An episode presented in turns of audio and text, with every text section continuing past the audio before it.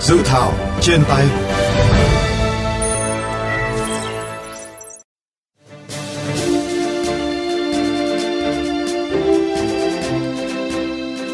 Thưa các bạn, dự thảo luật dân số được bố cục với 9 chương và 53 điều, so với pháp lệnh dân số hiện hành có khá nhiều điểm mới.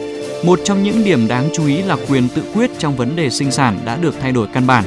Theo đó, cặp vợ chồng cá nhân có quyền quyết định về thời gian sinh con, số con và khoảng cách giữa các lần sinh, bảo đảm trách nhiệm chăm sóc và nuôi dạy con tốt. Đây là quy định được xã hội và người dân đặc biệt quan tâm, nghĩa là sẽ không quy định mỗi cặp vợ chồng cá nhân được sinh một hoặc hai con như hiện nay. Quy định này phù hợp với tinh thần của Hiến pháp năm 2013 về quyền con người, quyền cơ bản của công dân, tương thích với các điều ước quốc tế liên quan đến dân số mà Việt Nam là thành viên, phù hợp với các cam kết chính trị mà Việt Nam đưa ra tại các diễn đàn quốc tế. Quy định này cũng sẽ góp phần hạn chế tình trạng mức sinh xuống quá thấp, không thể vực lên như ở một số quốc gia, giảm mất cân bằng giới tính khi sinh, làm chậm lại quá trình già hóa dân số và cải thiện chất lượng dân số. Chất lượng dân số cũng sẽ là một nội dung có nhiều đổi mới trong dự thảo luật dân số, tạo ra cơ sở pháp lý để giải quyết vấn đề chăm lo chất lượng dân số của dân tộc ta ngay từ rất sớm và xa. Theo đó, các chính sách tập trung nâng cao chất lượng dân số về thể chất, trí tuệ và tinh thần nhằm nâng cao chỉ số phát triển con người của Việt Nam lên mức tiên tiến của thế giới. Với các giải pháp trọng tâm như tư vấn, khám sức khỏe trước khi kết hôn và tầm soát, chẩn đoán, điều trị trước sinh và sơ sinh. Đây là những vấn đề trọng tâm trong việc nâng cao chất lượng dân số, cần có cơ sở pháp lý để thực hiện. Để thích ứng với già hóa dân số, dân số già, dự thảo luật cũng đã bổ sung các quy định liên quan đến biện pháp hướng tới những người ở lứa tuổi trung niên trong việc chuẩn bị sẵn sàng về tâm lý, nhận thức, tài chính, sức khỏe trước khi gia nhập hàng ngũ tuổi già. Dự thảo luật cũng quy định rõ trách nhiệm phải lồng ghép các yếu tố dân số trong xây dựng và thực hiện các chiến lược, quy hoạch, kế hoạch, chương trình, dự án phát triển kinh tế xã hội, tức là tất cả các kế hoạch phát triển phải quan tâm và tính đến các yếu tố dân số. Đây là quy định cần thiết để thể chế hóa nghị quyết của Đảng. Mặc dù trước đây pháp lệnh dân số đã từng đề cập vấn đề này, nhưng tính pháp lý chưa cao. Điều này thể hiện rõ ở nhiều kế hoạch được xây dựng nhưng không tính đến yếu tố dân số đã gây nên những tổn thất về kinh tế xã hội.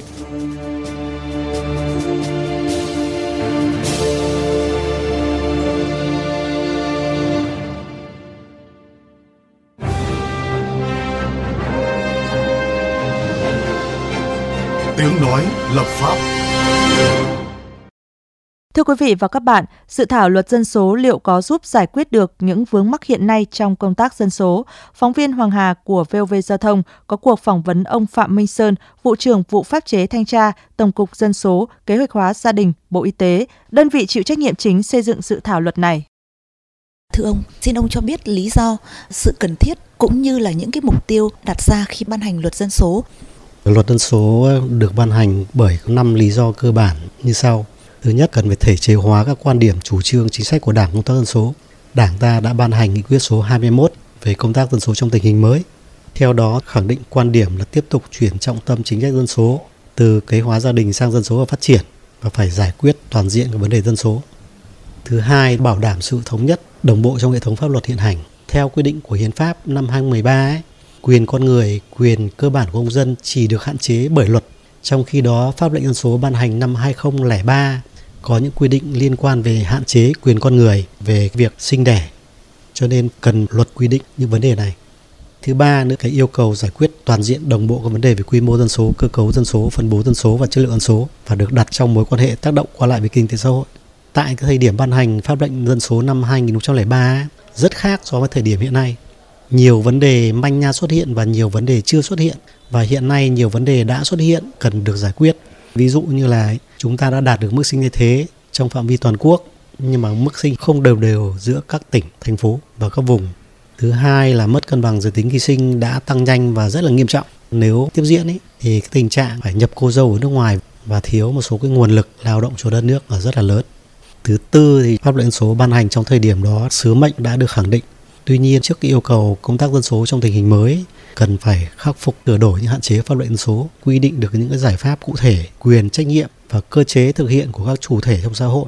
Cuối cùng nữa là cần có những văn bản ban hành để bảo đảm làm sao đủ được nguồn lực để triển khai công tác dân số.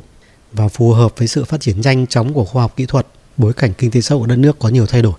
Thưa ông, để nâng cao chất lượng dân số Việt Nam trong giai đoạn phát triển mới, dự thảo luật lần này đã có những quy định cụ thể như thế nào ạ?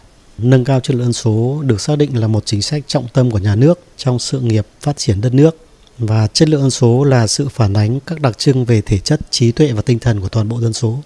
Nhiều vấn đề liên quan đến chất lượng dân số đã được quy định tại các văn bản pháp luật khác. Luật dân số tìm ra những cái khoảng trống pháp luật như vấn đề dân số ưu tiên để quy định trong cái dự án luật dân số. Đó là những vấn đề như là tư vấn khám sức khỏe trước khi kết hôn, tầm soát, chẩn đoán điều trị trước sinh và sơ sinh, nâng cao chất lượng dân số tại cộng đồng, rồi những vấn đề là bảo vệ, phát triển các dân tộc thiểu số, sử dụng đồng bộ cái hệ thống truyền thông, vận động phục vụ cho công tác nâng cao chất lượng dân số. Chúng tôi cũng tin tưởng rằng nếu mà những giải pháp này được thông qua, chất lượng dân số của Việt Nam trong giai đoạn mới sẽ có những cái khởi sắc đáp ứng được những chủ trương, đường lối, định hướng của Đảng về cái dân số, tạo ra cái nguồn lực để phát triển đất nước. Xin trân trọng cảm ơn ông.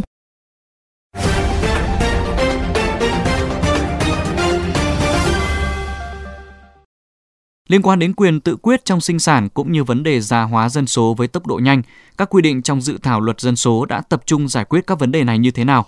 Phóng viên VOV Giao thông có cuộc phỏng vấn giáo sư tiến sĩ Nguyễn Đình Cử, Chủ tịch Hội đồng Khoa học Viện Nghiên cứu Dân số, Gia đình và Trẻ Em.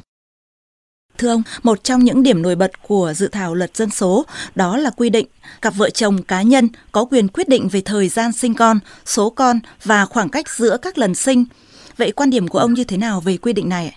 Pháp lệnh dân số năm 2003 đã đề cập các cặp vợ chồng có quyền tự do trong việc quyết định cái hành vi sinh sản của mình. Đến năm 2008, cái điều này lại được à, thay đổi quy định là mỗi cặp vợ chồng là sinh một hoặc hai con. Tình hình dân số hiện nay nó đã thay đổi rất là căn bản. Năm 2006, Việt Nam đã đạt được cái mục tiêu mỗi cặp vợ chồng có hai con. Phấn đấu suốt từ năm 1961 đến nay và chúng ta duy trì một cách vững chắc cái mức sinh thấp từ năm 2006 cho đến năm 2021 Điểm thứ hai, thế hệ đang ở trong tuổi sinh sản hiện nay, 90% ca sinh thuộc những phụ nữ từ 35 tuổi trở xuống, trình độ văn hóa cao. Thứ ba, trong một cái bối cảnh là đô thị hóa diễn ra rất là mạnh mẽ. Và cái thứ tư, hiến pháp năm 2013 quy định rất rõ về quyền con người. Cái quyền này chỉ bị hạn chế khi mà nó xâm phạm lợi ích quốc gia thôi. Bốn cái điều kiện như vậy cho phép chúng ta quy định các cặp vợ chồng có quyền tự do quyết định thời điểm sinh con, số con và khoảng cách giữa các lần sinh. Thưa ông, vậy thì trong bối cảnh dân số Việt Nam đang già hóa với tốc độ nhanh chưa từng thấy, các quy định cụ thể trong dự thảo luật dân số lần này liệu có cải thiện và hạn chế được tình trạng này hay không ạ? Già hóa dân số là một cái xu hướng chung của thế giới, tức là càng phát triển thì cái tỷ lệ người cao tuổi trong tổng dân số nó tăng lên. Một số nước hiện nay lên tới 30 35%, những người 60 tuổi trở lên và Việt Nam hiện nay khoảng 12%, nhưng mà rồi nó sẽ tăng lên. Nó là một quy luật khách quan, không thể nào cưỡng được, bởi vì tỷ lệ người cao tuổi ngày càng tăng do hai yếu tố cơ bản. Một là mức sinh giảm xuống, cái thứ hai là tuổi thọ của người dân thì ngày càng cao. Từ năm 1960 đến nay, tuổi thọ trung bình của người Việt Nam đã tăng lên 33 năm và nó sẽ tiếp tục tăng. Cho nên là không có cách nào cưỡng lại được cái xu thế giả hóa dân số. Chủ trương của đảng cũng như dự thảo luật lần này thì muốn có những quy định để chúng ta duy trì vững chắc cái mức sinh thay thế. Như vậy nó có thể làm chậm lại cái quá trình già hóa. Tổng cục thống kê thì cũng đã dự báo khoảng năm 2038 chúng ta sẽ trở thành một nước có dân số già tức là 20% người cao tuổi trở lên theo tôi, đường lối chính sách cũng như là luật pháp nên hướng tới thích ứng với một xã hội già hóa thích ứng với quá trình già hóa hơn là nỗ lực để mà làm chậm cái quá trình già hóa và chủ yếu nhất xây dựng một cái môi trường thân thiện với người cao tuổi, chăm sóc sức khỏe người cao tuổi, đồng thời đối với người trong độ tuổi lao động, năng suất lao động phải thật cao để giải quyết, tiếp tục tăng trưởng khi mà dân số phụ thuộc tăng lên. Xin trân trọng cảm ơn giáo sư tiến sĩ Nguyễn Đình Cử.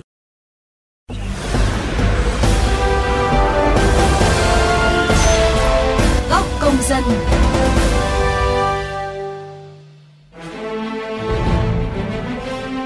Thưa quý vị và các bạn, sau gần 20 năm thi hành, pháp lệnh dân số đã bộc lộ những hạn chế, bất cập, nhiều chủ trương, chính sách của Đảng cũng được ban hành, đặc biệt là nghị quyết số 21 của Trung ương về công tác dân số trong tình hình mới. Vì vậy, việc luật hóa pháp lệnh và các chính sách của Đảng là hết sức cấp bách nhằm đáp ứng yêu cầu của công tác dân số trong thời gian tới. Dự thảo luật dân số đang hướng đến tạo cơ sở pháp lý để giải quyết vấn đề này. Mời các bạn cùng chia sẻ ý kiến, đóng góp cho dự thảo qua hotline 02437919191, fanpage VOV Giao thông hoặc có thể góp ý trực tiếp trên cổng thông tin điện tử của Bộ Y tế.